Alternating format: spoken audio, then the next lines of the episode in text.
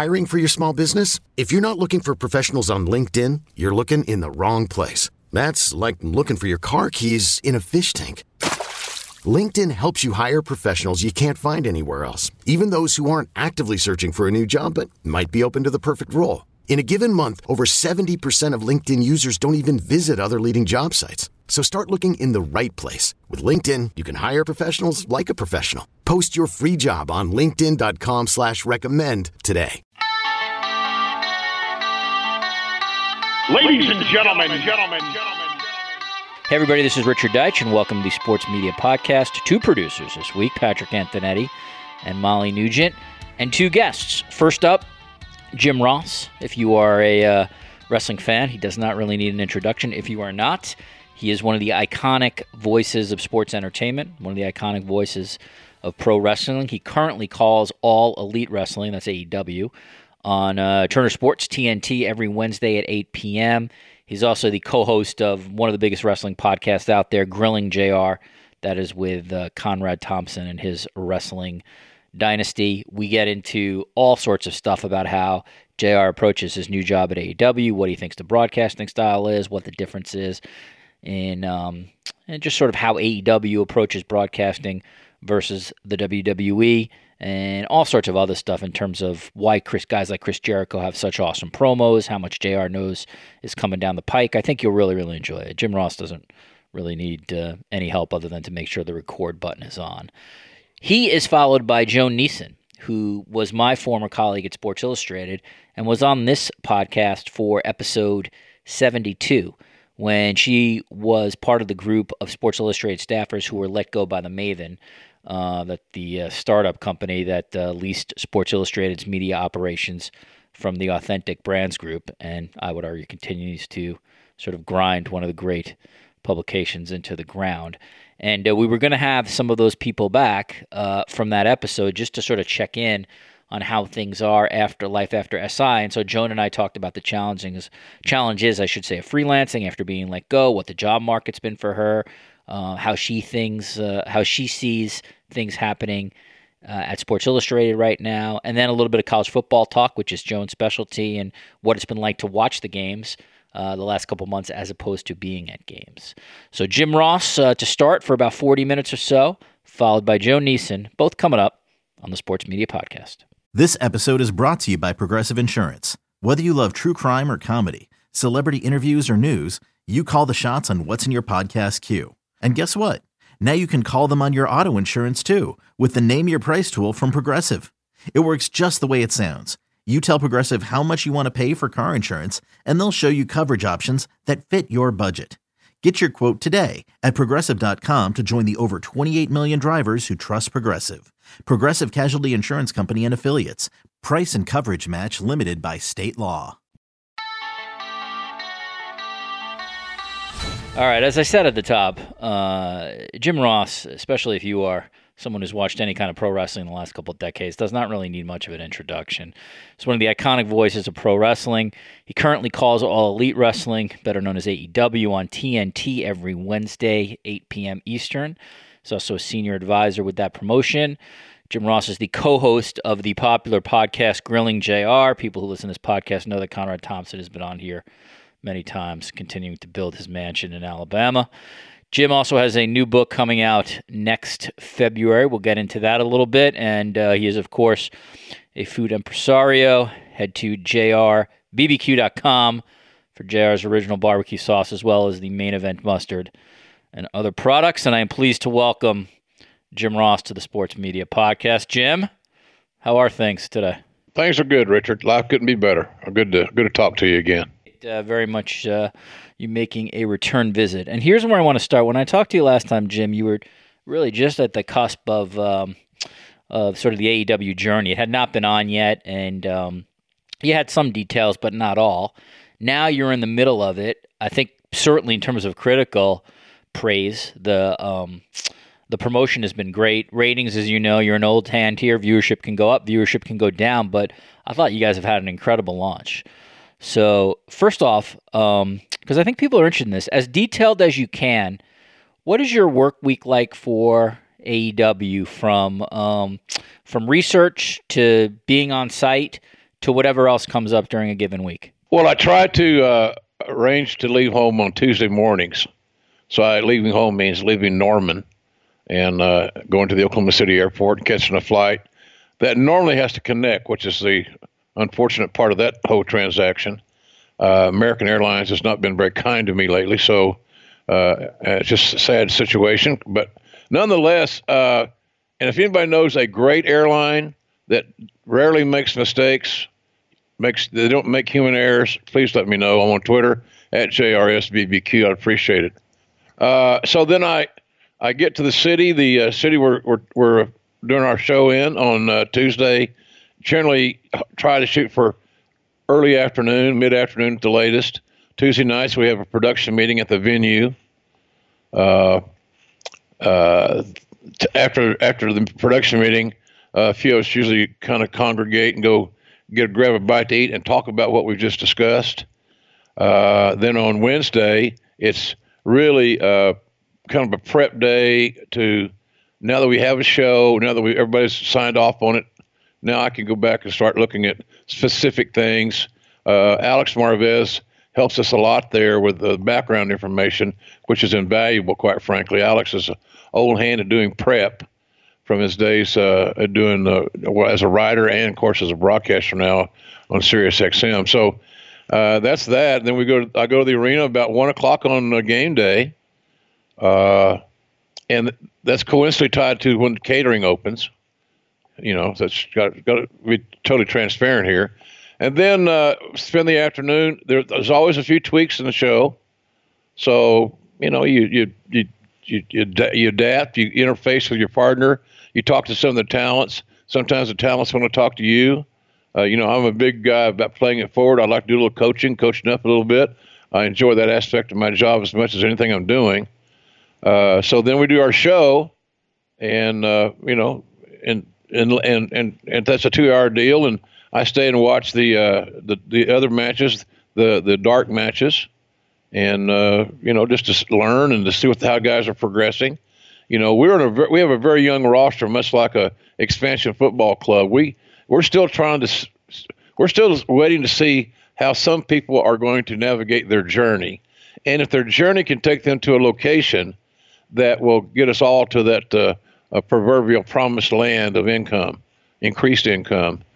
So that's part of that Wednesday process is that. I get home on Thursday, generally in the afternoon, again, thanks to connecting flights as a rule. And then I do things that normal people do. I go to the cleaners. I go to the grocery store. I don't have anybody here. It's just old JR here. So I got a housekeeper that comes once a week. But she doesn't buy my groceries and things like that. Go to the cleaners for me. I guess she could, but some of those things I like doing. I see people get out and about, and then I try to leave the weekends in the fall for football because my plans right now are I got a great plan setting up, man. This is a dream deal. If I can pull this off, the game plan right now is to go to Atlanta on the 27th or 28th, and to go to the OU LSU game in the dome there, and then take the first flight out on Sunday morning to Jacksonville and go to the Jaguars and the Colts game in the owner's box. And then on Monday, do some media for the show in Jacksonville Wednesday night. Then on Tuesday is New Year's Eve. We're going to have a production meeting, and we'll also have, I hear, a little get-together. And then on Wednesday, January 1st, is our show in the amphitheater there, which is kind of a unique experience. And then on Thursday, I'm thinking of staying over one more day and going to the Gator Bowl. I got no dog in the hunt, but what the hell, I'm there and it's football, and I'm, the Cons own the stadium that they're playing in, so why not? Jim, this is still obviously very, very new regarding broadcasting, and you are still trying to find your rhythm with your partners. You know Tony Schiavone for a long time, but you understand there's a rhythm and a cadence to this. So what I want to ask is there an AEW style of broadcasting yet, or is that still a work in progress? Is that still an evolution? I think we're still on a journey, Richard. I don't think we're there yet.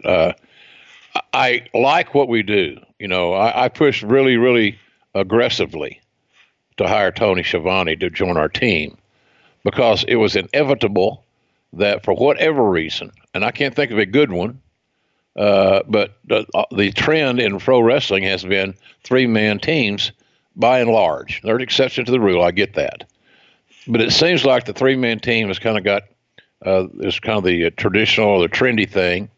So it seemed that we were unable to do a three-man team. So I just thought that Tony would be an amazing addition because of his knowledge, product knowledge. You can't buy product knowledge. You got to develop it. You got to earn it and experience it. And he's a bright guy, and he loves the business, the product. He's gotten more. He had that long absence. He didn't watch wrestling for damn near 20 years. He was done, totally done. He wasn't a newsletter guy. He wasn't a podcast guy. He was done. Hell, he was. I know one of his favorite jobs he told me he was doing was as a barista. And I'm thinking, what the hell? You know, this guy's a great broadcaster, and he's got a lot to offer. So then, all of a sudden, the aforementioned Conrad, the Podfather, started getting Tony on. They started a podcast, very successful. Comes out on Wednesdays. And mine comes out on Thursdays, and we talk about our show occasionally. It's a little drop-in. Try not to be abrasive with it or intrusive, but just a reminder, if you want to, because we talk about AEW on our podcast to some degree. So he got revitalized. So in a play-by-play role, in a color role, in a studio role, in-ring interview role, there's not anything where you hold a mic that Schiavone isn't good at. And he's not a kid. He's not going to, he knows how to travel. That's a big issue, man. A lot of people always take that travel for granted. Traveling is the shits. It sucks. It is horrible. You know, do you check a bag? Do you not check a bag? What is this? You want an aisle seat? You want a window seat? All I know is if I'm wearing my hat on an airplane, the hat somehow has this thought cloud above it saying, "Come wake up JR and he'll sign something." Or come wake me up and I'll take a picture with you. I'd love to. It don't say that, but it's just hard. The travel's hard. And not because of that. Don't get me wrong. I'm not bullshitting anybody, but lateness, I'm not even worried about turbulence anymore. You're going to go. But goddamn, can we just get there? Can I just get to where we're crashing on time? How about that? Again, I know this is still relatively new and you've been away from WWE for a little bit, but as best as you can sort of evaluate it, how is what AEW is doing different than what the WWE does? I think their issue may be, and it's only my opinion, and of course, that anytime I say anything that isn't hearts and flowers regarding my old team, that I'm being bitter and caustic. So let that record be known. I think sometimes they overproduce.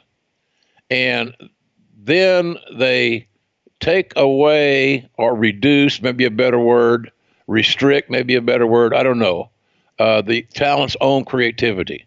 No one knows themselves better than they do. And so I think that I just broke all of Vince's rules. I used about 3 different pronouns. So, but that's the deal. I think they sometimes talents lose hope or confidence that they do have a feel for their own character, their own personality, because it's obvious that over the annals of time, in recent years, Attitude Era years, the Hogan Era years, all this other stuff, any era, the guys that were over the most seemingly were natural extensions of their own personality. And I think in WWE sometimes the natural extension of personalities are not as freely exhibited as they should be. In AEW, we have no writers. So there's nobody to influence promos, for example. There's no one that can, here's my copy. Let me see what you're going to say. Let me vet your promo. Yeah, bullshit. Come on. It's pro wrestling. Don't overthink this thing, man. You hire people because they're alpha males, alpha personalities, I should say. They're aggressive, or they're outgoing, or they want to perform. Well, give them the opportunity to do that. Let's see what creativity they have. If they're squeezed out of them, then sometimes it doesn't grow back real well. So I think that the thing at AEW right now is that There's direction. Don't get me wrong. It's not a rudderless ship. There's direction. There's topics, but you get bullet points of things that they would like for you to include in your promo and work it in organically and naturally in a conversation form. And I think that we've had some, Cody's promo work has been excellent. And he collects his thoughts and jots his notes down and has a roadmap for where he wants to go. Chris Jericho, same way. I saw Pac do an interview the other day with Jen Decker, and he was excellent. And I didn't realize how good he could be. And there was no rider in sight. He knew the bullet points. He knew how he felt, realistic, how he felt as Pac in that character, and that's what he relayed, and it works. So, I think that's one of the big things, Richard, is that the lack of riders can be a blessing or a curse. I get all that. And I'm not saying all riders are bad, by any stretch. But when you're inundated with creative input from people that you perceive can feel your character and understand where this thing should go, in order to do that, they have to have extensive product knowledge and be an ongoing student of the game. I think we have that environment in AEW, but I'm not sure that it exists to that description in WWE these days. I'm glad you brought up promos, Jim, because I wanted to ask you about that.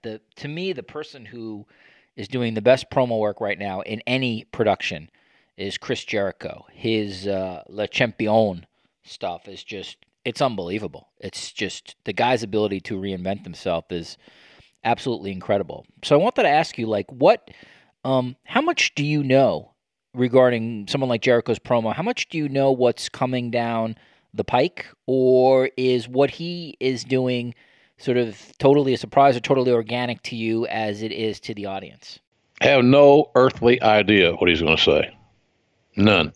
Now, I know where we're headed. I know, it doesn't take Einstein to figure out that, what direction we're traveling. We know that we're headed to a showdown at some point, probably February. Common sense, hello. I'm not giving anything away here, but the next big pay-per-view is in February, and if I were booking this thing, as a lot of guys like to say now, I would certainly like to see Moxley and Jericho for the title. So if we're headed that direction, we know we're going east, north, south, whatever, but we don't know maybe the vehicle that we're traveling in. We might not know the routing that we're going to be taking today. And so that's the great thing about this whole deal. I said that for years about when Lawler and I worked together all those years in WWE. I would venture to say that probably 80% of the time we didn't know the refined finish of any match. And we'd find out here, there, and yon, or during the day, or somebody's talking, or whatever, or somebody come up to ask Lawler a question about a spot or something. But, we never wanted that information because it did affect your spontaneity. It did affect your presentation. You're going to get great effort from us. We're going to give you the passion if it's there, but I can't be singing country music to rap songs. We all got to get on the same page here. So you make your great music, and I'll try to give you a lyric that's commensurate to what we're hearing or seeing more specifically. You, JR, one of the things that I appreciate about you is the same thing I appreciate about Hubie Brown, who does basketball, Vern Lundquist does college football and golf, and any broadcaster who's in their late 60s, 70s, or 80s. The ones who stick around, in my opinion, are the ones who, how do I sort of phrase this? They have a quest for knowledge that continues, that even if they have the reputation of being like a master broadcaster, they don't rest on that. They're always trying to learn. They're always trying to stay current, at least in terms of their information. And I feel you have that in addition to the people in like more traditional sports roles, like I mentioned, Hubie and Vern. Do you feel like is that one of the things you think that sort of keeps you going, that at 67, there's still more to learn? There's still more to broadcast. There's still sort of new things every day that get your mind excited. Absolutely. Yeah, absolutely. Being around this roster at AEW has given me much needed invigoration. I get my big dose, my big shot of enthusiasm every week when I'm around these guys. They're so damn young. It's just amazing. The thing about being 67 and being in a young man's business that I hearken back and I utilize guys like when I was a kid, the guys that influenced me big time, Ray Scott, I thought was amazing. And the connection I had with Ray Scott was that Ray Scott was also suffered Bell's palsy attacks. And a lot of folks didn't even know that. I found it out. It kind of bonded me with, but as a kid, he said more with less words than anybody I'd ever heard, but it was tone, inflection, and timing. Okay. I learned that. Keith Jackson was unabashedly unafraid to expose his southernness. And so many guys from the South are the Southern roots, like Jim Nance. They don't want to sound Southern. I get it. I'm not knocking the guys. But I was not smart enough to do that. I was smart enough just to be myself. And like I thought Keith Jackson was doing, and he was. I've had a vodka or two with him over the years. What a guy. And that was some great experiences. And he knew my work. That was a cool thing about that, man. I could have died right there and been a real happy old Oklahoma boy. He was aware of my work. The Slobberknocker guy, that deal. He knew Slobberknocker, but I brought Slobberknocker, what the hell it's worth, out of the old, the heirloom storage bin, and here we use it. But nonetheless, I think we're hungry. There's several things. Number one, I don't believe in comfort zones. I think a comfort zone is the worst thing you can do to yourself, other than drug and alcohol abuse or being an idiot. But seriously, it just makes no sense, because if you stop growing, it's inevitable. You start dying, because there's no neutral in our life. In my life, there's no neutral gear. There's no end on the steering thing. So I'm big on the, don't stay in your comfort zone too long, because it will ruin you. If you're not getting better, you're getting worse, and I don't want to get worse. Secondly, the business is changing to where phraseologies and holes have the same moves I've called for years have new names. And seemingly it's very important for me to be able to identify those new names of the old maneuvers, many of which I've called for years, to make sure that our youngest demographic seems to be more catered to, as if they're not, entitled enough. So I don't know. I feel it's a challenge, because I know that, look, Richard, we talked about this. I face this every day when I look my ugly ass in the mirror. I shouldn't even probably be on television, to be honest with you. I don't fit the Sports Center anchor, pretty little boy, talk banner talk stuff. I'm an old school guy. I got a Southern drawl. I got Bell's palsy, and I can't smile. So you got a TV broadcaster with rosy red cheeks, a Southern accent that can't smile. Yeah, I want to audition that guy. It just doesn't happen. So I feel like sometimes I live in this job on borrowed time, and I can't allow myself to fall to my knees over a bad show or a bad segment or bad match or whatever. I've got to be on my game as best I can, and if I do have a fumble in the red zone, I got to make sure I get the next possession, and I'll capitalize on it. That's all you do. So sometimes you bust your ass out of fear. Jim, your career arc actually starts prior to social media, and now you are a wrestling broadcaster in the middle of a social media age. The good thing, the positive thing about all this is, of course, that you can use your social media feeds, which yours are very, very big, to promote stuff and to get the word out on what you're doing. The downside, of course, is that it gives people a direct line to you when it comes to criticism, when it comes to taking shots at you.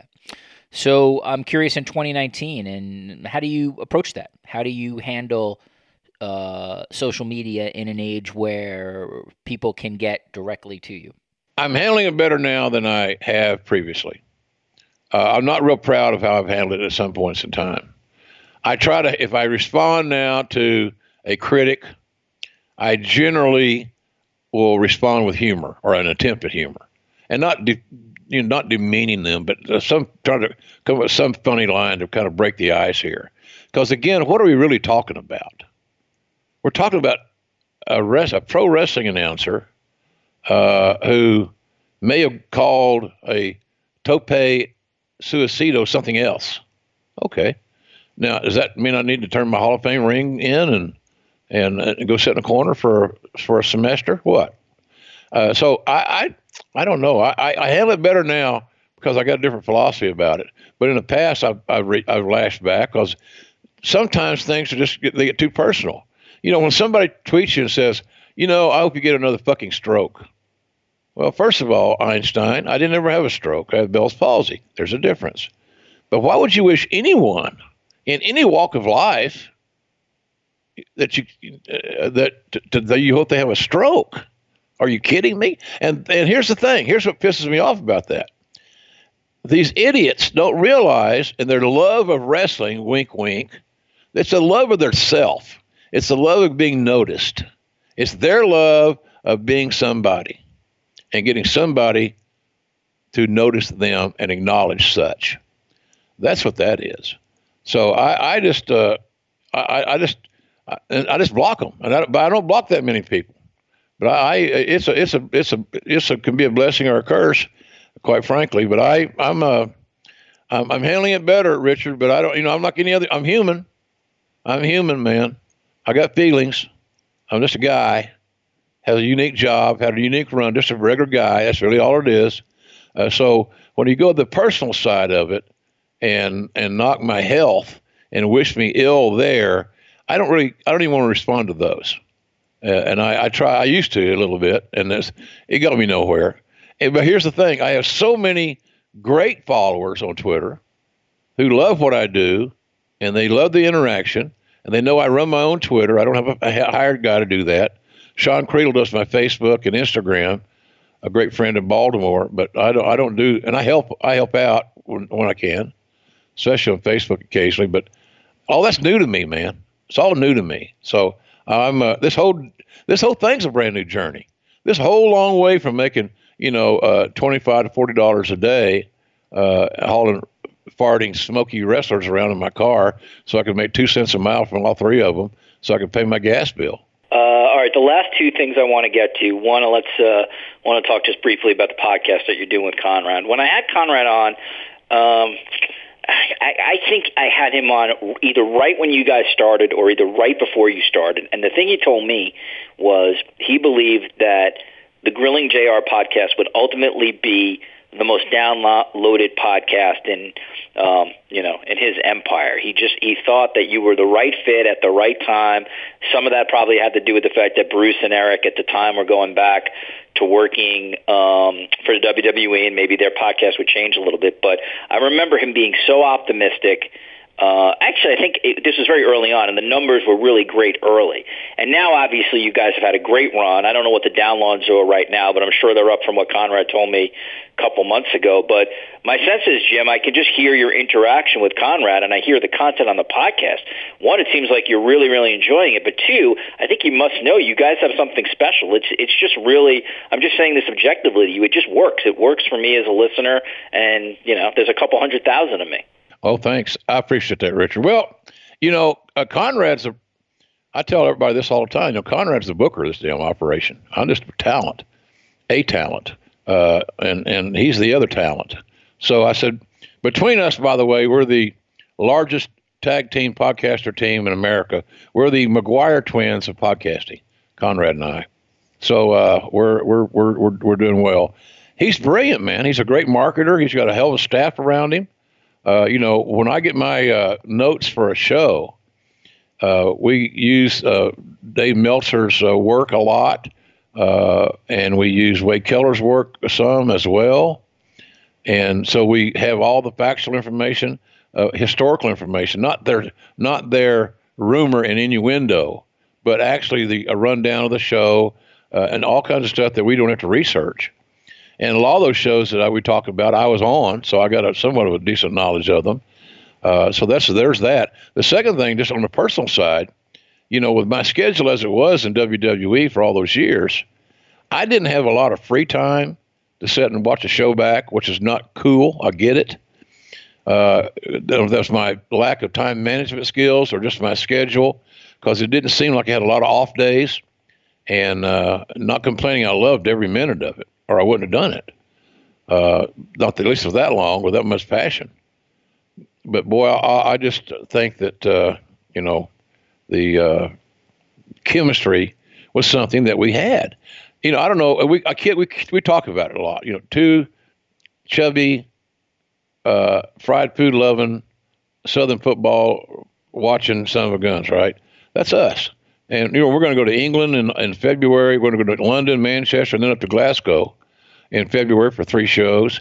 And people want to hear our stuff. And live, I think we're pretty funny. We don't have a routine. We don't have a production meeting. You know, Conrad, Tony Schiavone, and I are doing a show in Huntsville, Alabama, in early February after a Monday Night Raw there in Huntsville, or Monday Night Raw. How good does that slip? After a AEW show on Wednesday night, we're going to a comedy club nearby and do a show. We did one before, and we got out there at 2 a.m. People just kept asking questions. They kept laughing. And for the comedy clubs, they kept buying booze and food. So everybody won on that night. So, but we just got good chemistry. Jim, when it comes to your preparation for Grilling JR, I'm curious as to how that works, because sometimes these are episodes or shows that happen 25 years or so. So does Conrad provide you with some kind of research material? Do you do it on your own? Are you watching the shows? How does that work? Well, that's the other great part about doing the show, the format that we utilize. We are specifically focusing on one major event in the annals of the wrestling business, preferably one that I had firsthand knowledge of, or i.e. being on the show as a broadcaster or a producer, whatever it may be. And so I get to go back and watch those shows again. And I was going to say earlier, I haven't gone back and watched them. And so I'm going back and watching a show I may have broadcast in 88. Like I said, the Great American Bash 1988, for example, or Starrcade 88, whatever it could be. Well, I was there, but I get to go back. I'll go back now and watch them on my little iPad, and I enjoy the hell out of it because I see what I wore and what this guy said and that guy did, and I cringe at my own work as a rule. That's kind of the running theme. I cringe at my shit. So, but that's kind of fun. But Conrad comes up with all the topics. I told him, I said, I'm not going to restrain your creativity, retard your creativity whatsoever, my friend. You come up with a topic. I get them a few days in advance. I go start, you know, and he gives me notes. So we have the Observer's rundown of a show, the Torch rundown of a show, sometimes both. We talk about the news of the day at that time. So in other words, what else is going on in that period of time historically within the business, and that will be interesting to our audience. And so that's kind of how that works. So it's really a smooth operation. When he told me how we were going to do it, I quite frankly thought, and I don't know if I can make my part of that entertaining, because I'd forgotten what we did. But the problem is you got to go back and do some work. So that's what we're doing, and I appreciate your compliments on it. We have fun doing it. That we don't rehearse. Okay, you say this, I'll say that. You know, that's how Lawler and I used to commentary. Heyman, my best work with all my partners are guys that were not high maintenance, and they had confidence in their creativity. You talked about Jericho earlier.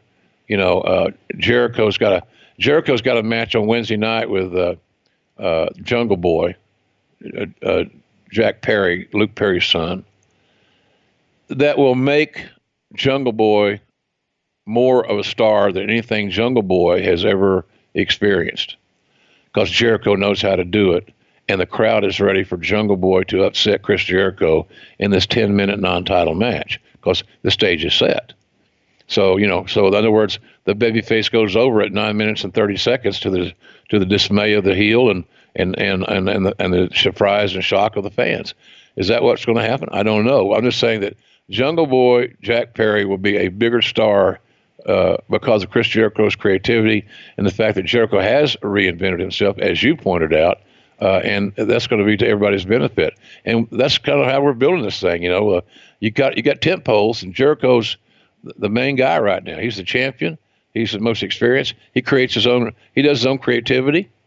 You know, like I said, when he all his promos, he may say, "Hey, I may say this," and the follow up might be this. Okay, but I don't know what he's going to. You know, he don't give me a script because he don't have one.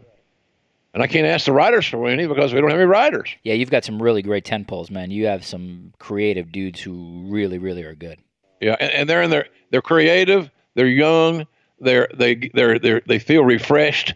They feel like the restraints, if there were any, were on them. They've been removed.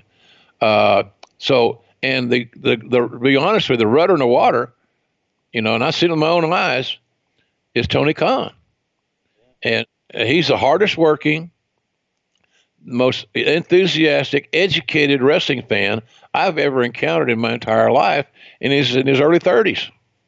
He could tell me what I said in the match before Tony was born. He's watched all that stuff so many times, he has stuff memorized. He has amazing memory, highly intelligent, and his passion alone is one of the things that make it fun to go to work, because I've just never worked with anybody quite like him. I mean, he is demonstratively enthusiastic and gets loud and exciting. It's infectious. So it's a different atmosphere. It's a different atmosphere, Richard. Sorry, different atmosphere than the more structured. You know, it reminds me of how structured the old NFL was back in the day, and then how when the AFL came on the scene, how outlandish they seem to be, and the passing game and the offense and the uniform, the color schemes, all this other stuff. It was just amazing. So I kind of feel we're a little bit in that area where the traditional, the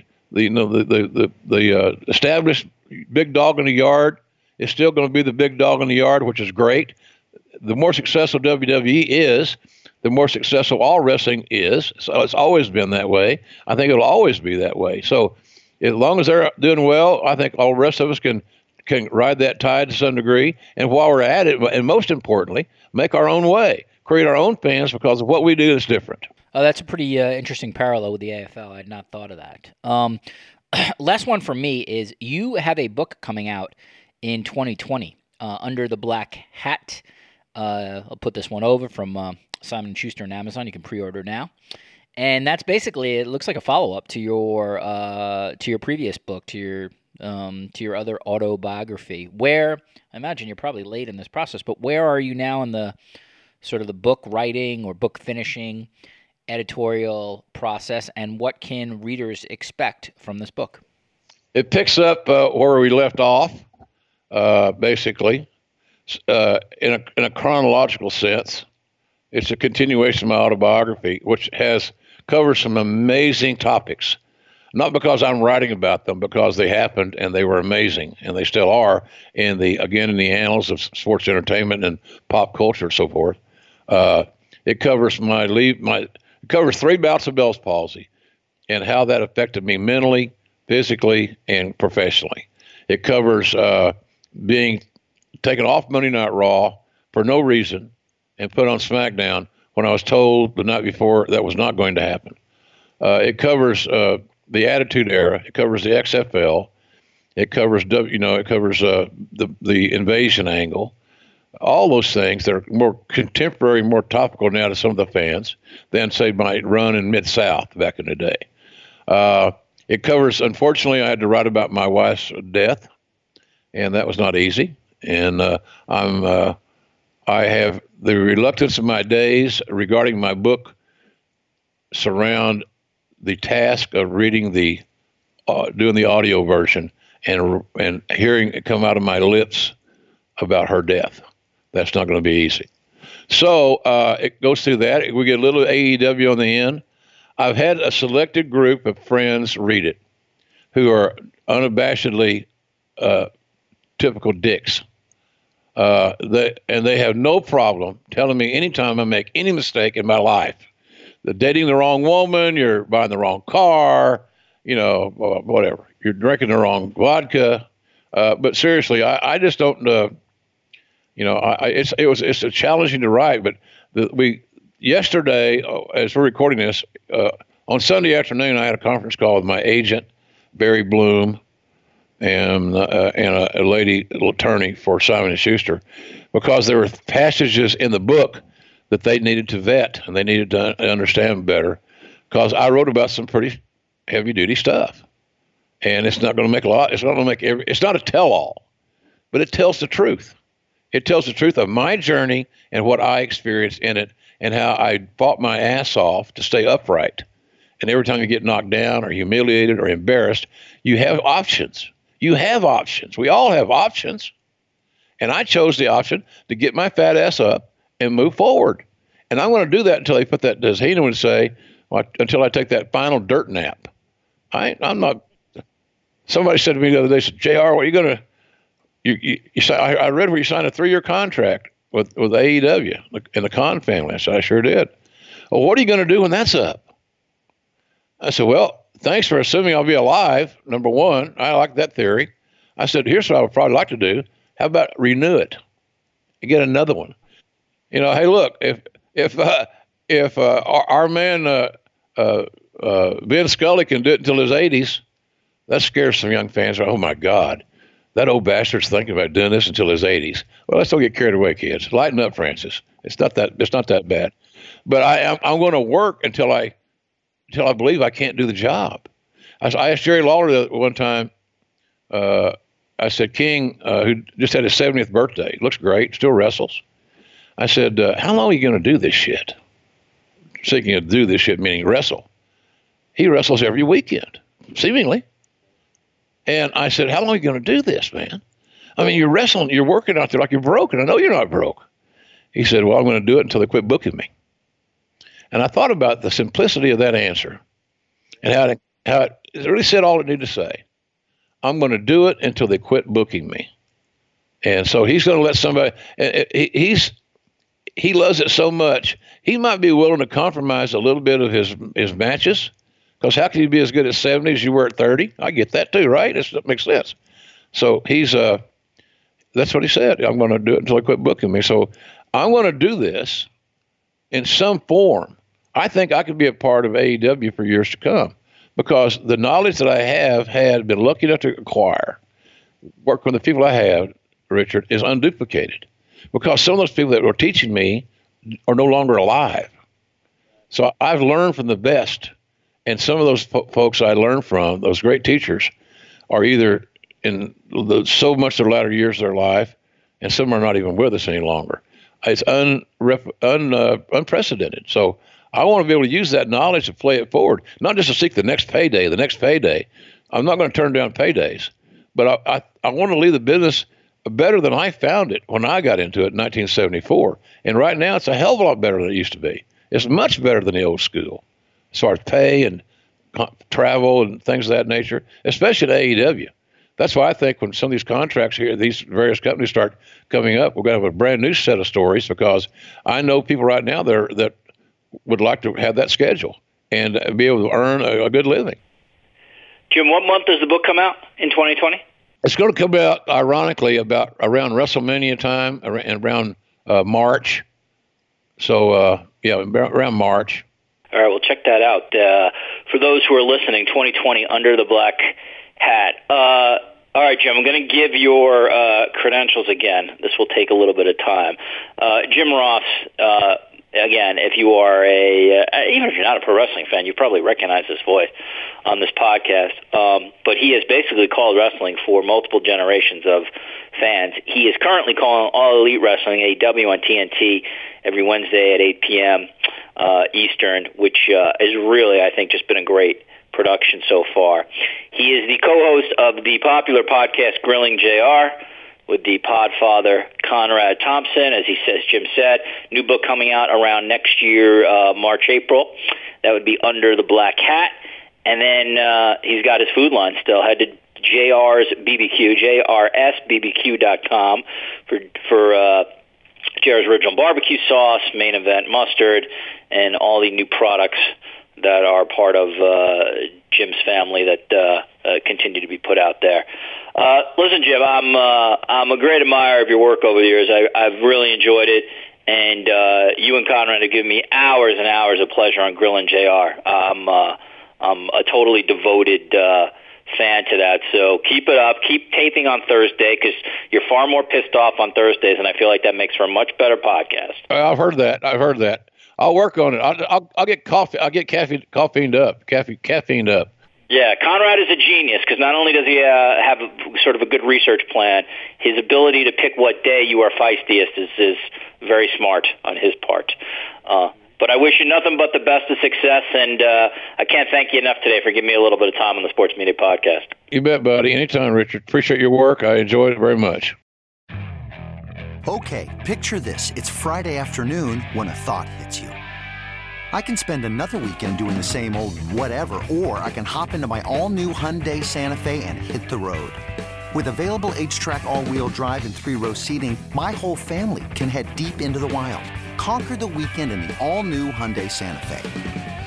Visit HyundaiUSA.com or call 562-314-4603 for more details. Hyundai, there's joy in every journey.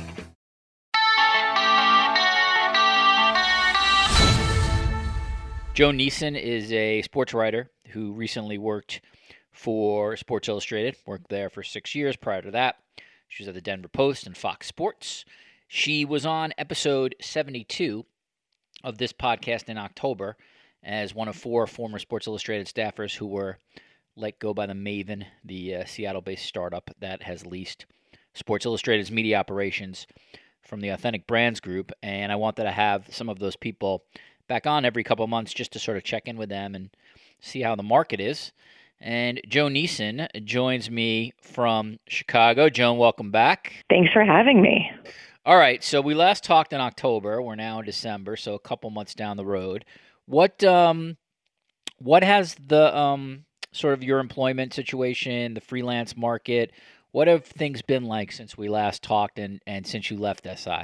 Yeah, I've been sort of exploring the freelance market, kind of figuring out what's out there. And I've never really freelanced before. I've always been on staff somewhere and just kind of, you know, had the paychecks roll in, worked with the same editor. So it's definitely been interesting to have to market myself a little bit and, you know, reach out to people. But I've got some fun stuff in the works about a couple sports I've never covered before. I'm a swimming story. And a couple other longer-term projects that are not quite finalized. Not everything is kind of signed on the dotted line yet, but should have a couple of fun announcements, I'm hoping, early in the new year that might kind of cobble together sort of, you know, between everything, a bit of something close to a full-time job, which will be nice. That's great. What I guess I'm interested in sort of how much of a, I don't know if mind shift is the right word, but yeah, how do you recalibrate having sort of one singular employer where you get assignments as you did at Sports Illustrated? You know, here we want you to do a story on, you know, this Clemson running back, and you have this much time to do it. Here's when it's due. You know, we take care of the travel, et cetera, and go, as opposed to maybe having multiple employers or trying to hustle to get stories. What's that sort of mentally? How do you recalibrate to sort of mentally get into that mindset?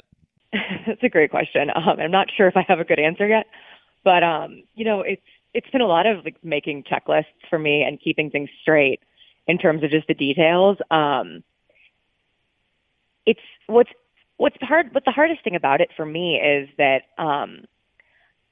I knew what everyone wanted from me at Sports Illustrated. I'd been there for almost 6 years. I'd worked with. I mean, you know, it's not a huge place. There aren't oodles of editors. I'd worked with primarily the same 4 to 5 editors for most of my stories for the last 6 years. And you know what they want, you know how to communicate with them. And for me, it's more of a, how much does someone expect you to communicate? And what is, you know, what info do they want from you as you're going along in the process? And I found some people are fine just saying, here's the deadline, go forth, where it seems like others want to check in, want to know how things have been going. And that's more what I'm used to, but I don't ever want to be sending too many emails to someone I'm working on a freelance piece for, you know? So that's been the adjustment for me. For me too, it's also, I'm not very good at selling myself at all. I'm just terrible at it. So definitely had to work on that. And it's been funny. I've approached a couple people about things and they've said things to the extent of, oh, I didn't even know you'd be interested in that. Like, let's go that direction. And so I've learned, you know, I should say what I want to do and I should reach out, but it's easier said than done for me, at least. One of the things that, it's been a while, but there was a time in my life, certainly when I lived in Buffalo, that I was a freelance writer. And, you know, when you're younger, or in my case, much, much younger, and living in that city, it was kind of doable. I mean, you know, Buffalo was not New York City. You could sort of be single and live there in a, you know, sort of affordable way. Have you gotten any kind of sense yet as to whether cobbling together a couple of different jobs can work long-term in terms of, you know, being able to pay your bills, being able to live somewhere, or at least in your initial thought, this ultimately has to be temporary and eventually I need a full-time job? You know, I'm not sure. Right now, it's been, and I still will be getting severance for a bit, full disclosure, so it's definitely a nice cushion that I have right now. I think there's probably a way to do it. And I mean, you learn pretty quickly freelance-wise that you're making more per story than you were probably making at Sports Illustrated when I was writing, you know, how many times a week, God only knows. You break it down per story, like salary divided by stories. But at the same time, it's harder to get stories and it's harder to get paid and you have to work to get paid and remind people sometimes. So for me, I think it's a near-term kind of plan because if the perfect job presents itself tomorrow, I will take it. But I don't know what the perfect job is yet, I don't think. So until I figure that out and until I find somebody who wants to hire me for that, it's very feasible for me. And I don't think it's too much of a stretch financially because I've been really lucky to have super consistent gainful employment in this industry for the last, 8-9 years. So that helps. But it's a hustle, and I think some of that is probably really exhausting to do forever. And maybe that's wrong. Maybe it's just an adjustment for me. But we'll have to see. I'm kind of hoping to. I don't want to say too much beyond this, but I'm hoping to kind of crack into the book publishing world as well, and you know, see. I don't know how that will look money wise either, and where how much of a sort of stable footing that could give me as well. Nothing again has been confirmed yet or is, signed on the dotted line. But that's one thing where that seems like if you have that kind of bedrock and then you're freelancing around that, there might be a more feasible way to do it as well. Joan, one of the things that's kind of interesting to me, and you are somebody who went through it, is when you initially get laid off from a place, and especially a big place like the one we worked at, and you're known in the industry as you are, you get this kind of like, you're sort of almost looking at yourself as a third person on social media, particularly on Twitter. People are saying, hang in there and, hire this person. And if you need any help, give me a ring kind of thing, or, contact me. But I'm wondering, when that dies down, a week or a couple weeks later, and now we're in December. Do people in your, how do I sort of ask this?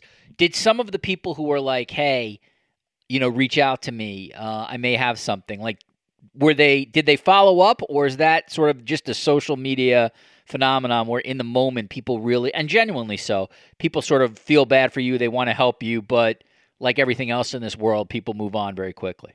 It's definitely been a mix of both. Some of the freelance stuff that I'm kind of getting started on right now was from people who reached out in those first days. And honestly, it was a little overwhelming to sort through all the people who'd reached out and all the ideas that were thrown at me and some of the more longer term things. So it's still kind of playing out in that way that some of that is carried over to now December. And I certainly took a few interviews for things that I just decided not to do based on those early days as well. So that was, like you said, it was a lot. And it was very flattering, but it's not, no one, it's not like people are reaching out every day now offering, ideas or maybe opportunities, but it has carried over. And I think it's a sad thing to say, but I think that's in part due to the fact that kind of Sports Illustrated and what's going on there remains in the news. And I think it also helped in a sense that I was laid off during the season of the sport that I cover, because I've had a fair amount of people reach out on Twitter or even emails saying, I miss your college football coverage. And, maybe if I'd gotten laid off in April, that would not have been something that was even on people's minds. So that's been kind of a funny consequence, too. I haven't actually written any college football since I was laid off, though I think I will be freelancing the national championship game, which will be a lot of fun. So it'll be fun to dip back into that world a little bit. But yeah, it's weird once the buzz dies down. And I don't regularly hang out with tons of sports writers, but I was out of town this weekend. I was in DC and was at a gathering of a lot of sports writers on Friday. And all of a sudden it was like, the buzz is back. We're all talking about this. And it was funny because I hadn't had a long conversation with, peers about what's going on at Sports Illustrated and people saying, you'll be fine. It'll all be okay in a while. I needed it. Well, it's interesting, by the way, the irony of the story, get laid off during your season, I guess is the takeaway there. That's actually pretty interesting there. Yeah. All right. So you just mentioned this is a good segue, Joan. You had a little bit of separation now from Sports Illustrated, and you've certainly seen what is going on there since you have left and since sort of your group was laid off. We've seen the copy desk basically dismantled. We've seen some editors, and maybe this was known even a couple months before that, but editors have left this month. It, for those of us who care about the place, it's incredibly depressing. At the same time, it's, I think I've said this many times, it's kind of not my Sports Illustrated anymore. The Sports Illustrated being run by the Maven Group is not my SI. And so I wonder, just, you were there more currently than I was. How do you view, now that you have a little bit of runway and separation, how do you view what's been happening under the Maven? It's just been really sad to see. I'm not surprised by any of it. To be honest, it's kind of played out the way I expected. Like you mentioned, the copy desk is gone now. Some of the people who were let go when I was let go but had to stay on for a bit to wrap up projects, I think most, if not all of them, are out the door now. And it's sort of, I think we're getting to just Maven operations as they want it, especially, as of January 1st when the magazine is officially monthly. And, even the biweekly is gone. It's been a shame to see. Just, there's still a ton of great stories being published there. You have friends who are still there, as do I, and they're doing great work under the circumstances. I will admit that I don't often read them because I don't want to give clicks to the Maven. I will go to Barnes & Noble and page through the most recent Sports Illustrated issue to see my friends' stories, has been my tactic, which is incredibly petty, but it's kind of I don't know how I cope. To me, it's kind of, I've avoided reading the Maven sites. I know there's been, plenty of people circulating, whether on social media or just people who are, big fans of Sports Illustrated and sports writing, circulating, stories that have run on the Maven that are certainly not, up to the standards that Sports Illustrated set for the previous several decades. I don't see a lot of value in reading them for me. I think for me, the sad part is just sort of wondering where things go from here, since generally speaking, we are only 2 months in and so much has already changed. And I've heard plenty of chatter that I think this is the business plan they are committed to there. And I don't know that really they are going to steer from this course until the thing is either run into the ground or, maybe I don't think it's going to succeed, but I think this is how they're going to run it until they are no longer running it. And I do think that probably means fewer names that people recognize and like to read working there eventually. And that's a really sad thing. And it's just bizarre. That's all there is to say. And you really hate to see it. And you mentioned it, I keep hammering back on it, the copy desk situation. Those people those are the people whose names no one knows except for, you and me and people who worked at Sports Illustrated, but they were the reason the magazine was so great and, why you didn't find, it read so beautifully. Writers, we all try our best to write with perfect style, but that doesn't happen for even, the best of us. And those people worked crazy hours to make the magazine this beautiful product with this wonderful, strong voice. And I don't know how you do that without them. It's well said. To be sort of blunt and more coarse, you kind of show your ass as a management group if you get rid of the institutional knowledge of the Sports Illustrated copy department, because anyone who's done any kind of semblance of time there or sort of understands what the DNA of Sports Illustrated was would understand just how important that group was. And not just sort of line editing stories, but closing stories, saving writers in terms of certain facts, just knowing the history of the style and the magazine. They're basically irreplaceable. So that really, in a way, tells you sort of, at least in my opinion, everything you want to know about the Maven. And you said something that totally hits home with me. I'm not going to mention the writer, but it's a very, very well-known writer who's had many, many Sports Illustrated bylines over the years. And we were talking not too long ago, and this person continues to read the website, will continue to read the magazine. And I was telling this person that I really struggle because on the one hand, I want to support the people who are still there and people I worked with, and there's a ton of talent there still. But I have massive struggles clicking on a story there and massive struggles just giving the Maven group any of my money or attention. Now, I guess if I click, I mean, I'm not buying anything.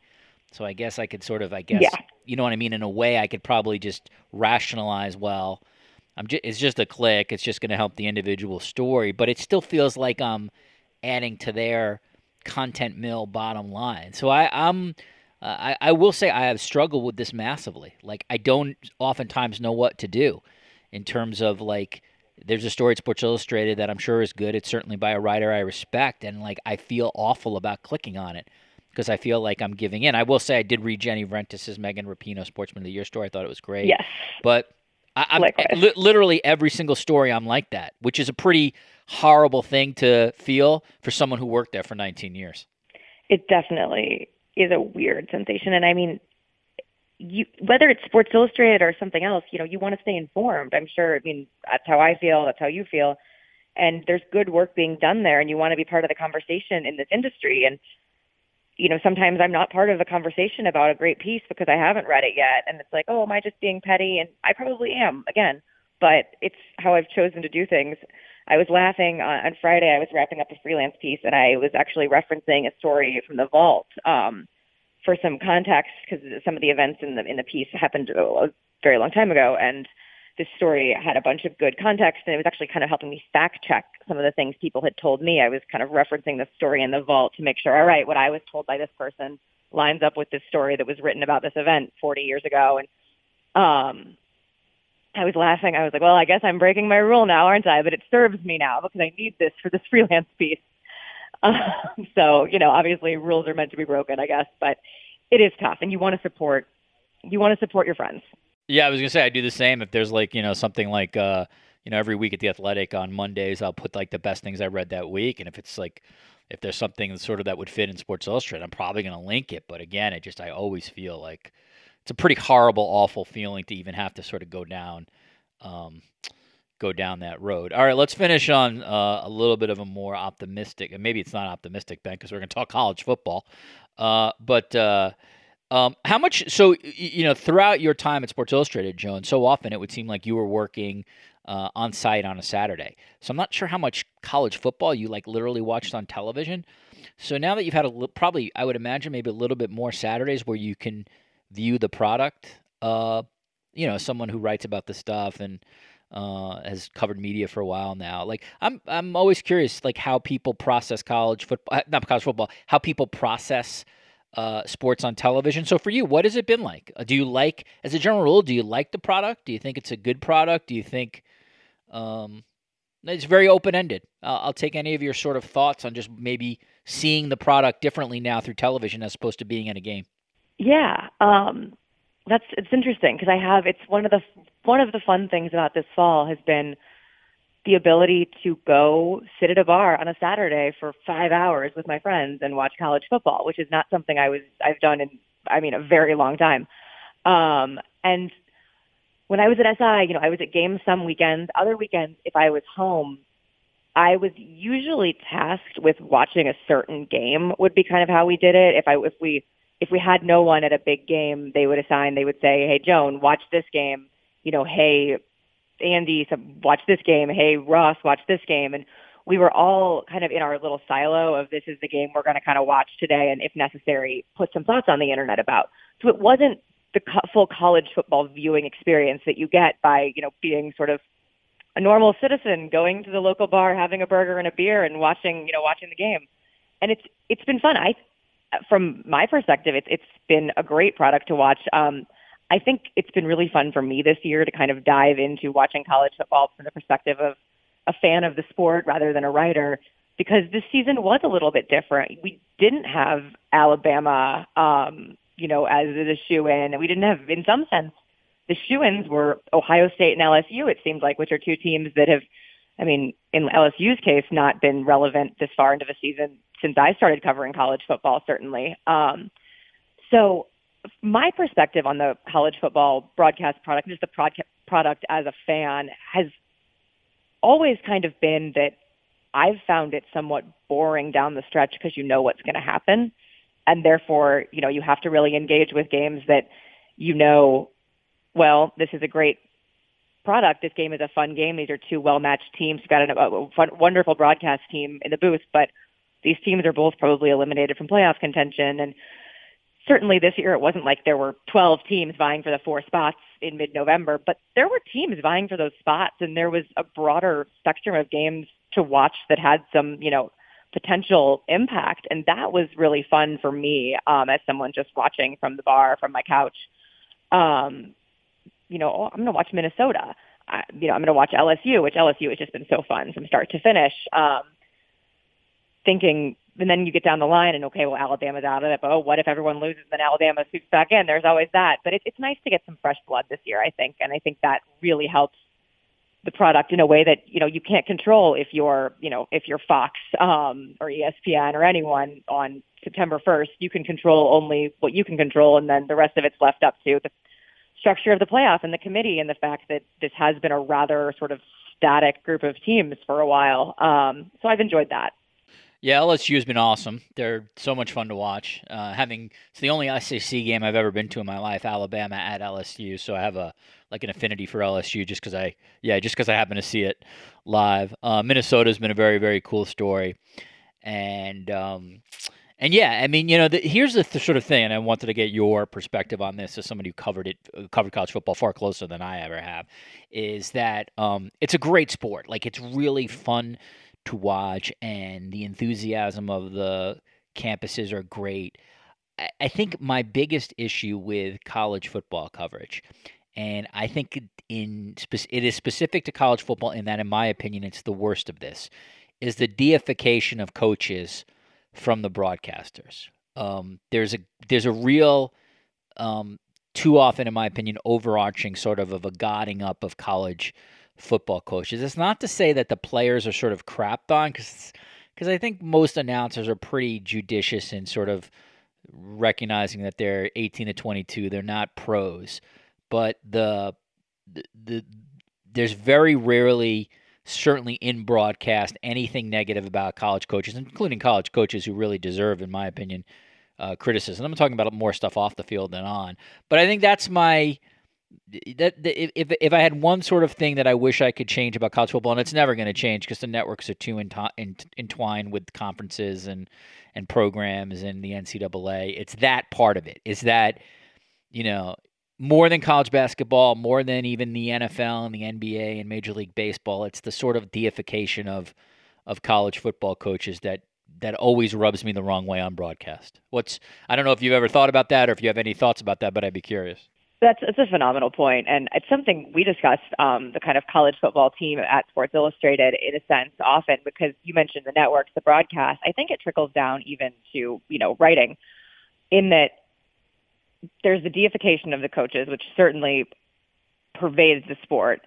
And because of that, programs are little more than a coach in some sense. And you get this in any coverage.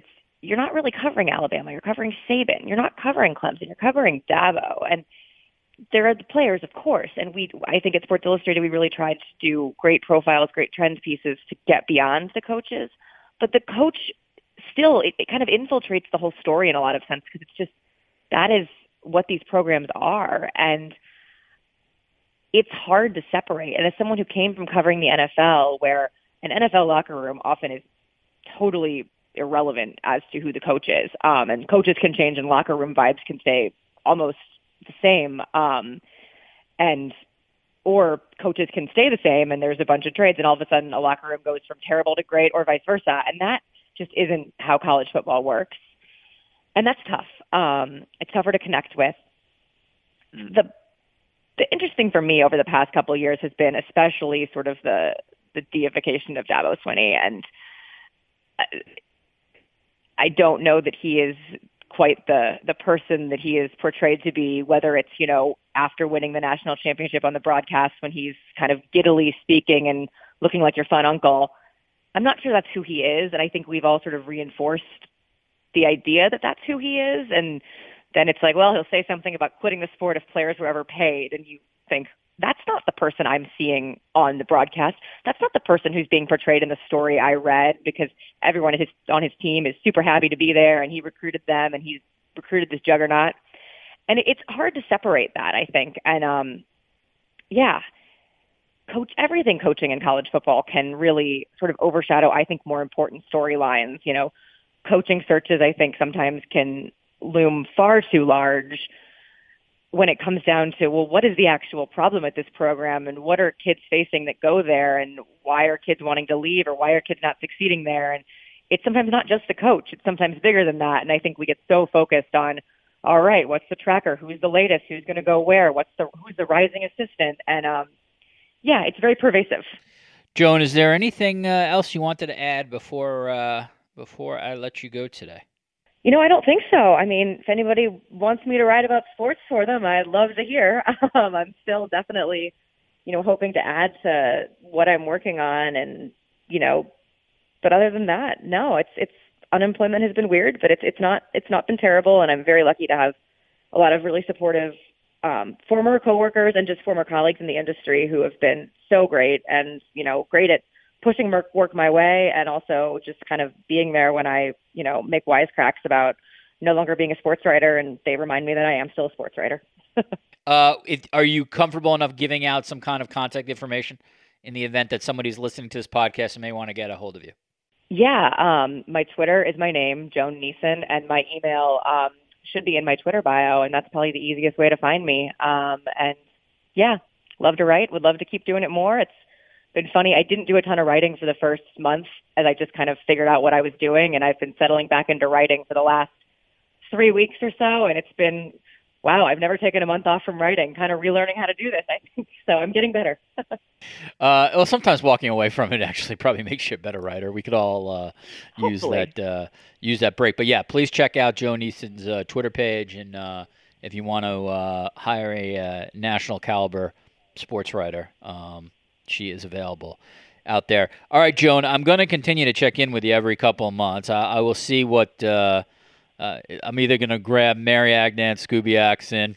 I don't know if I want to. Tim Rohan's honestly, Joan, too nice a guy at this point. I need more controversial figures on this podcast in terms of. Tim's great.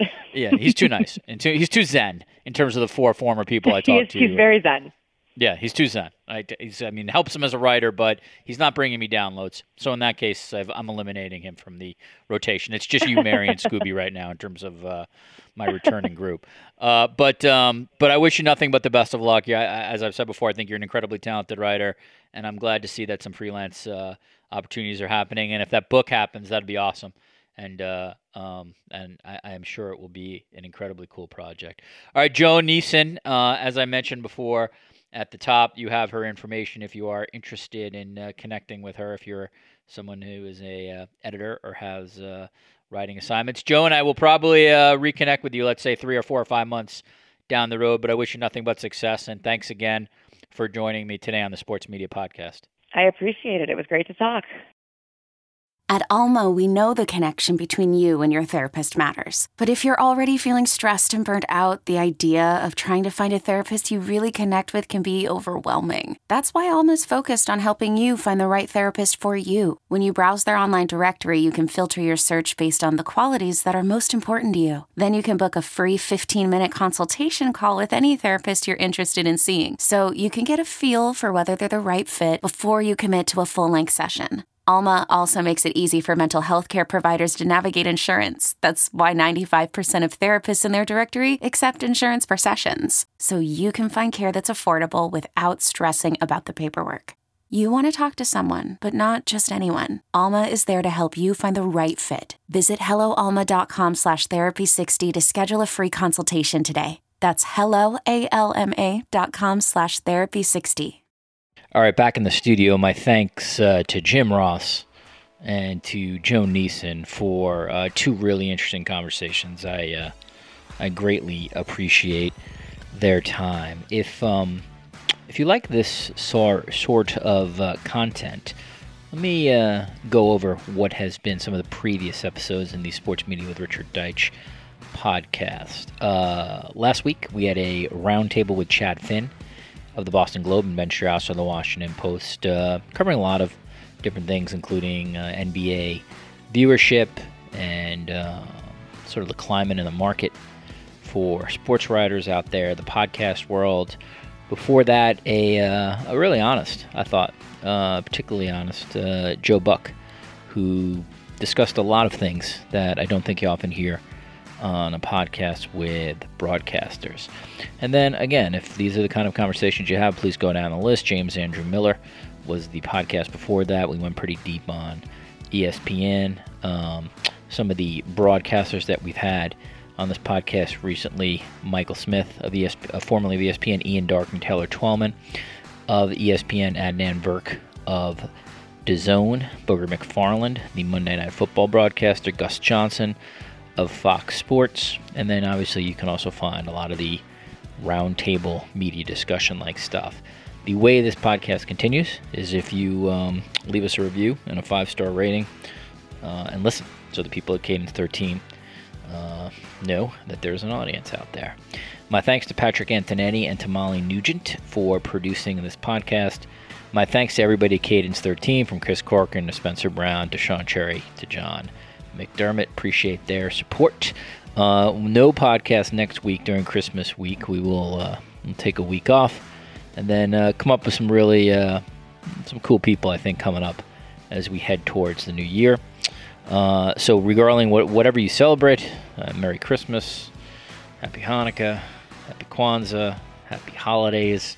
I appreciate the support over the last couple of years for this podcast, and thank you very much for listening. This is Richard Deitch, and the next time you hear my voice, at least in terms of a live podcast, is likely to be in 2020.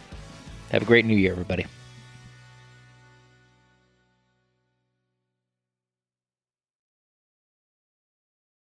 I'm Mark Chapman. Welcome to the Planet Premier League podcast. Each week, Cesc Fabregas, Nader Manua and myself talk all things Premier League. As a player, you don't have time to talk. No. You don't have time to make a plan. You just need to deal with wave after wave after wave. We watched Coach Carter, and he said, afterwards, the game's just about doing this for your teammates. And I remember looking around halfway through the film, and half the squad was asleep. Planet Premier League.